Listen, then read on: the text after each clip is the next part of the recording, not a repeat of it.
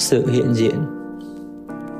Đôi lúc, dù đang ở cùng trong một cuộc trò chuyện với ai đó, nhưng chưa hẳn là chúng ta đang ở đó, có mặt với họ. Vì lúc chúng ta đang nghe người khác nói, thực sự là chúng ta đang nghe giọng nói bên trong của mình thì đúng hơn. Giọng nói bên trong thường như kiểu "Mình biết mà, thế nào cũng nói vậy", hoặc là "Không biết khách đã xem option mới mà mình gửi chưa nữa". Bạn đang ở đây nhưng giọng nói bên trong đang dắt bạn đi đâu đó rất xa. Và với người đối diện, việc này có thể cảm nhận được. Nó làm cho họ cảm thấy không được lắng nghe và khiến họ thất vọng. Vấn đề thực sự là bạn cần thực sự hiện diện. Hiện diện là món quà đơn giản nhất mà bạn có thể gửi tặng cho một người. Đó đơn giản là mức độ chú tâm bạn dành cho người khác. Nó ảnh hưởng rất lớn đến kết quả của một cuộc tương tác. Hiện diện tạo ra sự kết nối thực sự. Sự hiện diện trong giao tiếp là thứ ngôn ngữ có lợi ích hai chiều. Theo nghiên cứu của Đại học Harvard, bạn sẽ thấy hạnh phúc hơn khi bạn hiện diện và những người đang ở cùng bạn cũng trải nghiệm được điều tương tự. Ở trong công việc, hiện diện một cách chú tâm tỉnh thức là nền tảng cho sự kết nối, gắn kết và tạo ra năng suất. Nhiều tình huống, đơn giản chỉ cần một cái tai để lắng nghe, chứ không cần phải hành động gì cả. Rất nhiều vấn đề không cần giải pháp, mà chỉ cần sự hiện diện và lắng nghe mà thôi. Tập trung vào hiện tại là cách duy nhất để làm cho tương lai tốt hơn. Như một câu nói của tác giả cuốn sách Nhà Giả Kim, mình tạm dịch như thế này: thực ra, bí mật của tương lai lại nằm ở hiện tại. Nếu bạn chú tâm vào hiện tại và làm thật tốt những gì bạn đang làm, thì sau đó những gì đến trong tương lai sẽ tốt hơn rất là nhiều. Vẫn là một câu nói cũ thôi. Hãy ở đây và vào lúc này.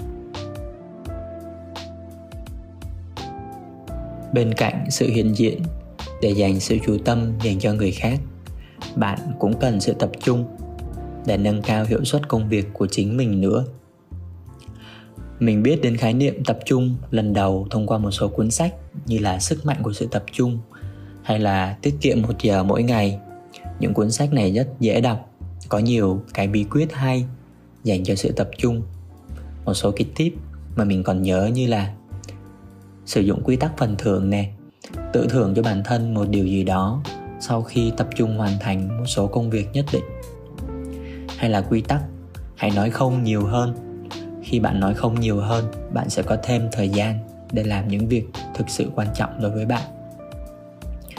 Hay là quy tắc bốn phần của công việc. Hãy chia công việc ra thành bốn phần: những việc khẩn cấp, những việc quan trọng, những việc ít quan trọng và những việc có thể loại bỏ. Và chúng ta cần tập trung vào ô của những việc quan trọng và hạn chế những việc khẩn cấp.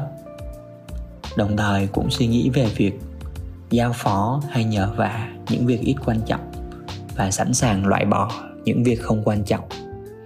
Khi tập trung vào những việc quan trọng và có kế hoạch thì chúng ta sẽ phát triển được nhiều hơn và có nhiều thời gian hơn cho bản thân mình. Và còn rất nhiều tip khác, hàng tá tip để chúng ta lựa chọn luôn đó mọi người ạ. Nhưng mà sau khi thực hành một thời gian và có một chút kinh nghiệm khi mà làm việc rồi ấy, thì bây giờ mình ngẫm lại, hóa ra là những cái tip đó nó bỏ quên một thứ cơ bản mọi người ạ. Bản chất của sự tập trung là vấn đề của rèn luyện tâm trí, chứ vấn đề không phải nằm ở quản lý thời gian. Vấn đề là ở sự kỷ luật và quản lý sự tập trung của tâm trí chúng ta dành cho công việc. Nếu mà trở về với sự đơn giản của bản chất này thì bạn chẳng cần cố gắng nhớ cả trăm, cả ngàn cái tip kia làm gì cả. Việc cần làm bây giờ chỉ cần là rèn luyện sự tập trung của tâm trí. Và cách hay nhất để rèn luyện sự tập trung của tâm trí là thông qua những lần thực hành về chú tâm, về tỉnh thức, về mindfulness mà mình có giới thiệu ở các đoạn video phía trước. Hãy thực hành một cách đơn giản nhất. Bất kỳ lúc nào tâm trí đi lang thang khỏi thực tại, hãy nhẹ nhàng mời gọi nó quay trở lại. Hãy ở đây và vào lúc này. Hy vọng là mọi người sẽ tập trung và hiệu quả hơn.